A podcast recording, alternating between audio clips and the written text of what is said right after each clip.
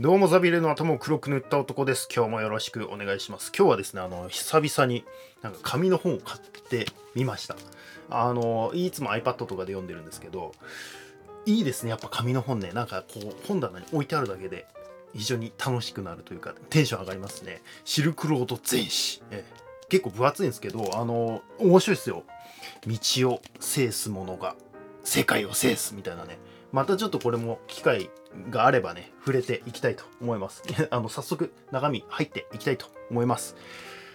はい。えっ、ー、と、前回までね、ひたすら旧約聖書をアブラハムからこう、モーセまでね、やってきたわけですが、今回からはユダヤ教の教義とかね、えー、一神教とはどういうことかとか根本的なことにも触れていきたいと思っています。これが分かっているか分かっていないかで世界史の面白さが全然変わってきます。しかもこれってあの近現代史までずっとこう連なってることでかなり関わってくるんで、現代生きている我々にもめちゃくちゃ関係がある話なんですよ。はい。昔の話じゃないんですね、決して。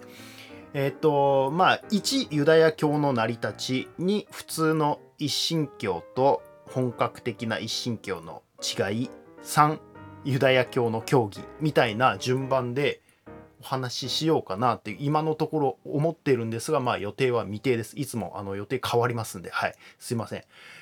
まず、前提としてですね、えー、これ、もっと最初に話しとけよって話なんですけど、ユダヤ教とキリスト教とイスラム教の信仰している神様は同じです。はい。この3つは大体旧約聖書のストーリーを共有しています。だからこの3つをね、あの、アブラハムの宗教とかって、えー、言ったりします。はい。アブラハムからこう分かれていってね、えー、その子供の、えー、イサクとね、イシュマエルで分かれるみたいなことをやりましたよね。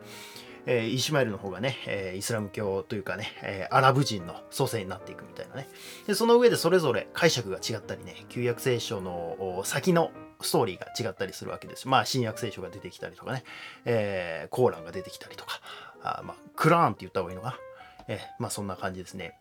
キリスト教が出てきたのはモーセの十回とか、えー、ユダヤの立法はもう無視していいよと。そんなの関係ねえって言って出てきたわけですよ。ただまあ、あの、モーセの実会というものがある、あったということの前提は、あその3つの宗教とも共有しているという共通点があるということですね。でそれでは早速ね、えー、中身に入っていきましょう。まずはユダヤ教の成り立ちなんですが、まあざっくり言うと、まあアブラハムはメソポタミアのウルにいたじゃないですか。で、えっ、と、メソポタミアの神話とかを聞いているはずなんですよ。だから、まあ、箱舟とかね、えー、洪水のストーリーとかも共有している、そこから取り入れてるはずなんです。で、そこから、まあ、エジプト行ってアマルナ改革の時に一神教的なものを学んだとかね、えー、かどうかはわかんないですけど、まあ、そんな歴史的なイベントが実際にあった。で、えー、出エジプトしてカナンの地に戻るわけですよ。で、そこにイスラエル王国ができる。かなり反映しますけど南北に分裂する。あの結構ねでかいんですよ。あの統一されてたイスラエル王国って。このシリアの北の方までね結構こうめり込んでる感じですね。でえっ、ー、と南北に分裂して北イスラエル王国がアシリアに滅ぼされます。で、えー、ユダ王国が残ります。南にね。この残ったユダ王国で今につながるような本格的なユダヤ教が出来上がってくるんですね。まあその後ね、あのバビロン保守もそれを加速させたかなって感じです。まあこの辺はあの後々やっていきます。じゃあ、あの、前回からの続きみたいな感じですが、順番に見ていきましょう。まあ、モーセがね、実会を受け取っ、たまあ、あの、この内容が具体的な教えとか教義になっていくわけですけど、まだこの時点でユダヤ教が成立していたわけではありません。その後、あの、金の牛事件でね、3000人の殺戮ってやりましたよね。あの、神の側についたものだけ、えー、引き続き、えー、その後、カナンの地も、を目指していきます。はい。で、えっ、ー、と、でもすごい、あの、遠回りしたせいでね、なんだかんだでカナンの地に着くのは、40年かかるんですよエジプト出てからねその間にモーセはもう死んでしまいますでカナンの地には行けなかったんですよモーセで次にリーダーになったのがヨシュアって人ですまあ、ここの人ですね。ヨシュア。えー、カナンの地って、えっ、と、あの、ヤコブたちが離れて、もう、まあ、エジプト行ってから数百年経ってるわけですよ。400年とか？わかんないですけど。はい。当然そこには他の部族がね、すでに住み、住み着いてるんですね。それを征服しなきゃいけない。えっ、と、31王国あったって、えー、旧約聖書には書いてあります。で、ヘブライ人の多くは、いや、絶対殺されるだけだって、それなら荒野でのたれ死んだ方がもうマシだよみたいなことを言い出します。ただ、ヨシュアは、いや、マジ俺に任せて、簡単に征服してみせるからとか言ってたら、なんか空気読めないやつ認定されて、他のヘブライ人たちから殺されそうになるんですよ。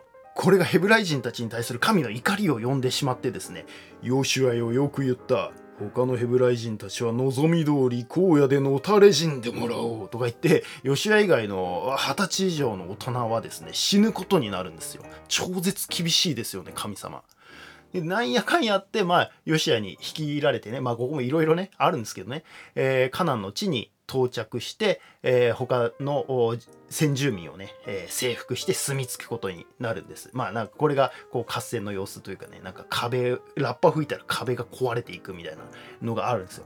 ヤコブの子孫の12部族あったじゃないですか。あの12部族に分かれて、それぞれが自治を行うっていう緩い連合国みたいなあスタイルをとってました。イスラエルユニオンみたいな体制だったんですよ。でもあの共通の敵が出てきた場合は獅子武士の死に師匠の死と書いて獅子って読むんですけどという、まあ、臨時の将軍みたいなのを立ててですね対処するみたいな体制です。獅子は英語でジャッジって言うんですよ。あの FF12 でジャッジって出てきましたよね。あれ獅子だったんですね。まさに裁くもの的な感じですね。このジャッジが転じて今のスポーツの審判とかね、えー、裁判官みたいな意味になってるんですよね。これジャッジです。えっ、ー、とサムエルっていうジャッジですね。でもあの周りの敵も強くなってくると臨時の将軍志士を立てるだけじゃ国が持たないってなってくるわけです。そこでイスラエルを他の国と同じような王国にしようという案が出てきます。まあこれは自然な流れですよね。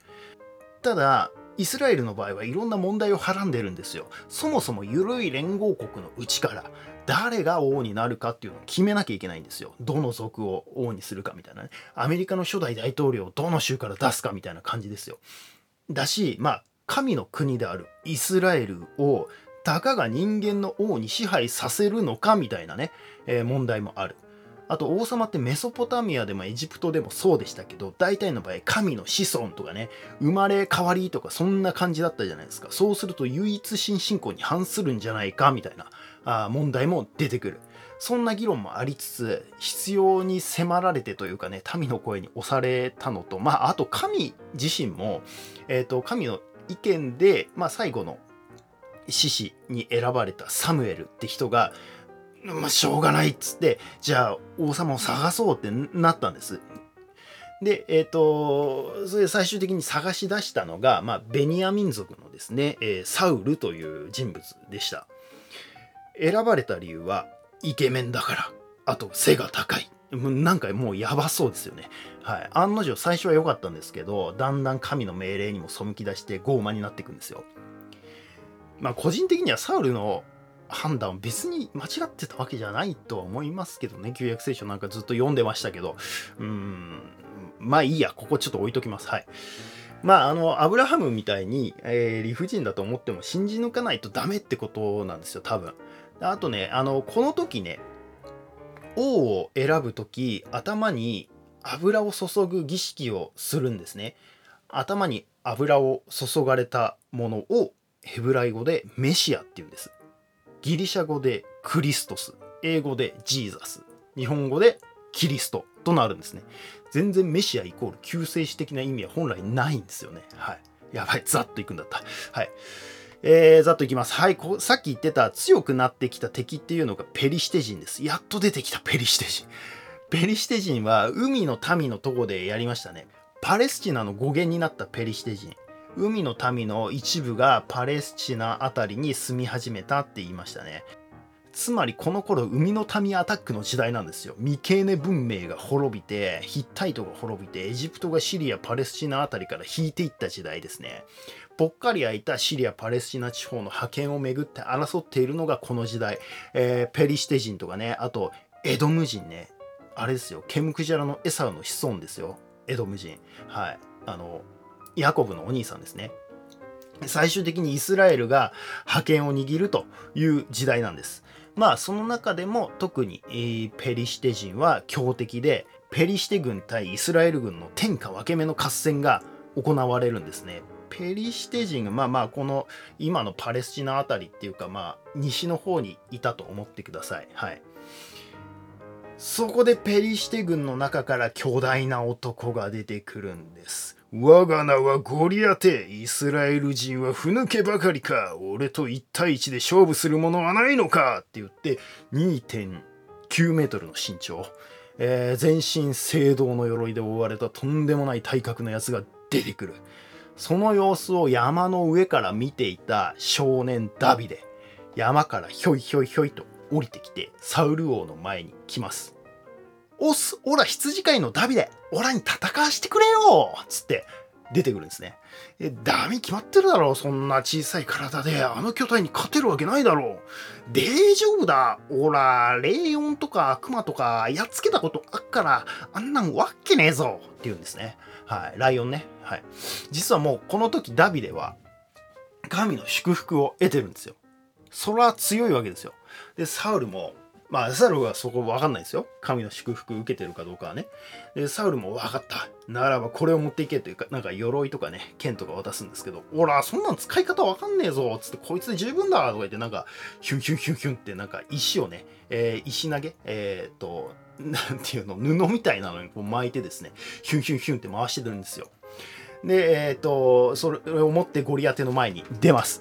ゴリアテは、おいおいおい、なんだこの小僧は、ミンチにして鳥の餌にしてやるとか言って、もういかにもなセリフを吐きながら近づいてきます。ドスン、ドスンつって。するとダビデは電光石火のスピードで駆け出してですね、石をピュンって投げるんですね。そしたらゴリアテの額のど真ん中にドーンめり込んで何が起こったのかわからないまま正面に倒れるとドーンみたいなでえっ、ー、とそのまますかさずですねゴリアテの剣を鞘からスパーンって抜いて上に乗って首をブシュー跳ねます。こうしてペリシテ人との戦いに勝ったイスラエル軍みたいなね。えー、この絵すごいっすよね。もうゴリアテの顔めっちゃでかいけども、はぁみたいな。はい。ですが、まあ、あまりの強さにですね、ダビデが強すぎるんですよ。で、サウルは、サウル王はですね、恐怖を覚えます。で、もう、あの、ガタガタガタみたいな、震えながら涙を流すサイヤ人の王子みたいなね、えー、ダビデは民衆からの人気もどんどん高まっていくんですね。で、サウルはもう今のうちにダビデ殺しておかないとって思うんですよ。何度も槍で貫こうとするんですよ。ダビデが琴を弾いてる間とか、隣の部屋にいる時に壁越しにとかね、えー、あのー、殺そうとするんですけど、でも、ダビデは全てかわします。ひょいひょいひょいみたいな。おめえにオラは倒せねえぞとか言いながらね、えー、明らかな殺意を向けられてるんですけど、ダビデはやり返さないんですよね。ダビデの部下たちが暴走してサウルをやっちまいましょうみたいなシーンもあるんですけど、あの、殺しちゃなんねえとか言って、このままだと殺し合いになってしまうので、まあ、距離を置くためにダビデと部下たちはサウルのもとまあ自分たちからねこう離れるんですね。でそこにですねペリシテ人が再び襲ってきます。しかし英雄ダビデはもういません。ペリシテ人が迫ってくるとサウルはもう諦めてですねペリシテ人の手に殺されたくはない。誰か俺を殺せって部下たちに命令するんですけど誰も殺してくれないので自ら剣をですね剣なのか槍なのか分かんないですけどあの突き立ててですね地面にこう逆向きに突き立てて、えー、上から自分がこう剣の上にこう伏せるような格好でブッスージャーみたいなあのこれ死ぬんですね。壮絶です、えー、そしてサウルの遺体はペリシテ人たちによって、えー、城壁にね貼り付けにされるという過酷なあ状態になるんですね。その噂を聞いたダビデが戻ってきます。ペリシテ人たちをもう一撃で粉砕します。これはサウル王の分とかってボーンみたいな。まあそんな感じでですねペリシテ人たちを倒しました。まあその後もねあのサウル王の残党対ダビデ軍っていう面白いイベントがあるんですけどまあその辺はもう走ります、えー、サウル王の残党にも勝ってダビデは晴れて王になるんですね。これが、えー、紀元前1000年頃と言われています。やっと少し時代が進んだ。はい。えー、ダビデは最強なんでね、他の部族も併合していきます。この時、エサオの子孫のエドム人もね、併合していきます。この南の方というか、今のサウジアラビアの辺りにね、えー、エドム人とかはいましたね。ああと、首都はエルサレムですね。はい、今と一緒ですね。エジプトとかにも影響力を持ったりしながら、当時、オリエント地方ではナンバーワンくらいの繁栄をするんですよ。そしてダビデが死んで、えー、息子のソロモンが継ぎます。まあ、ここもね、あの、ダビデが浮気をして神に怒られてめっちゃ反省しますっていう名シーンがあるんですけど、まあ、はしょります。まあ、悔い改めれば救われるとかを、ここから本当は来てるんですけどね。はい、大事なシーンではあるんですけど、ちょっとはしょらせてもらいます。で、そのあ浮気相手との子供がソロモンになります。ソロモンも実力もあったし、カリスマ性もあったし、ソロモンはですね、えっと、政略結婚とかしまくったんですよ。武力をそんな使うようなタイプじゃなくて。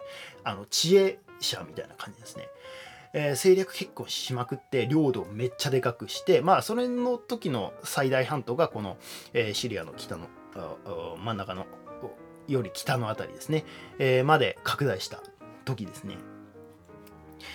あのまあすごいんですよソロモンあのあっちの方も結構すごくてですね政略結婚しすぎて1000人の妻がいたとかね、えー、言われてます。それだけ金とかめっちゃかかるじゃないですか。あとねエルサレムにかなり豪華な神殿を作ったりとかね。そういうのでね不満を持つ連中も出てくるわけですよ。で、えー、王の血統ってまあサウルがベニヤ民族なんです。でえっと、ダビデとソロモンはまたあのサウルとは違う血統なんですけど、まあ、ユダ族なんですね。そうすると、なので、ベニヤミン、ユダ以外は不満を持つ感じになってくるんですよ。そして、もともと12部族の連合に過ぎないイスラエルから、あの、北の10部族が独立するって感じですね。まあ、そのソロモン王が死んだ後、そのカリスマ性もなくなってくるし、えーその不満も残ってるしでこう分裂していくと。で北イスラエル国とユダ王国に分かれます。で互いにいがみ合ってですねお互い構想を続けるみたいな感じになっていっちゃうんですよ。まあそういうことしてると当然弱体化していきますよね。まあこれも内部分裂の崩壊パターンですよね。内部分裂して強くなった国ってあるんですかね？もうなんかお決まりのパターンな気がしますね。そして北イスラエル国は紀元前722年にアシリアに滅ぼされ消えた十部族となります。まあこの辺もやりましたね。南のユダ王国は紀元前587年、えー、新バビロニアというところですね、えー、東の方から来て、えー、征服されてソロモンが建てた神殿も破壊されてしまいます。その一部があ今のもですねあの残っていてその壁の一部ですね嘆きの壁と言われていて礼拝の対象となってますよね。あのよく写真とかでねあのひげもじゃもじゃのね、え、なんか帽子かぶったユダヤ人のかなり保守的な人がねこう拝んでるみたいなシーンを見たことあると思うんですけど。で、えー、ユダ王国の残党は、えー、バビロンに強制移住させられるんですね。これがバビロン保守ですね。はい。まあ、この辺は新バビロニアのところでやりますけどね。はい。めっちゃ前置き長くなりましたが、やっとここまで来ました。そして冒頭に言った通り、北イスラエルが滅んだ頃に本格的なユダヤ教が始まっていくわけです。そのための鍵は、普通の一神教から本格的一神教への転換、メタモルフォーゼが必要になってくるんですよ。さあ、神とは一神教とは何か的なことに入っていきたいんですが長くなったので次回にしましょう。はい。前置きで終わってしまいました。はい。この番組は世界史の通史を楽しもうという趣旨でやっています。世界史だけじゃなくていろいろ脱線するとは思いますが面白かったらレビューとかねお願いします。以上ユダヤ教誕生でした。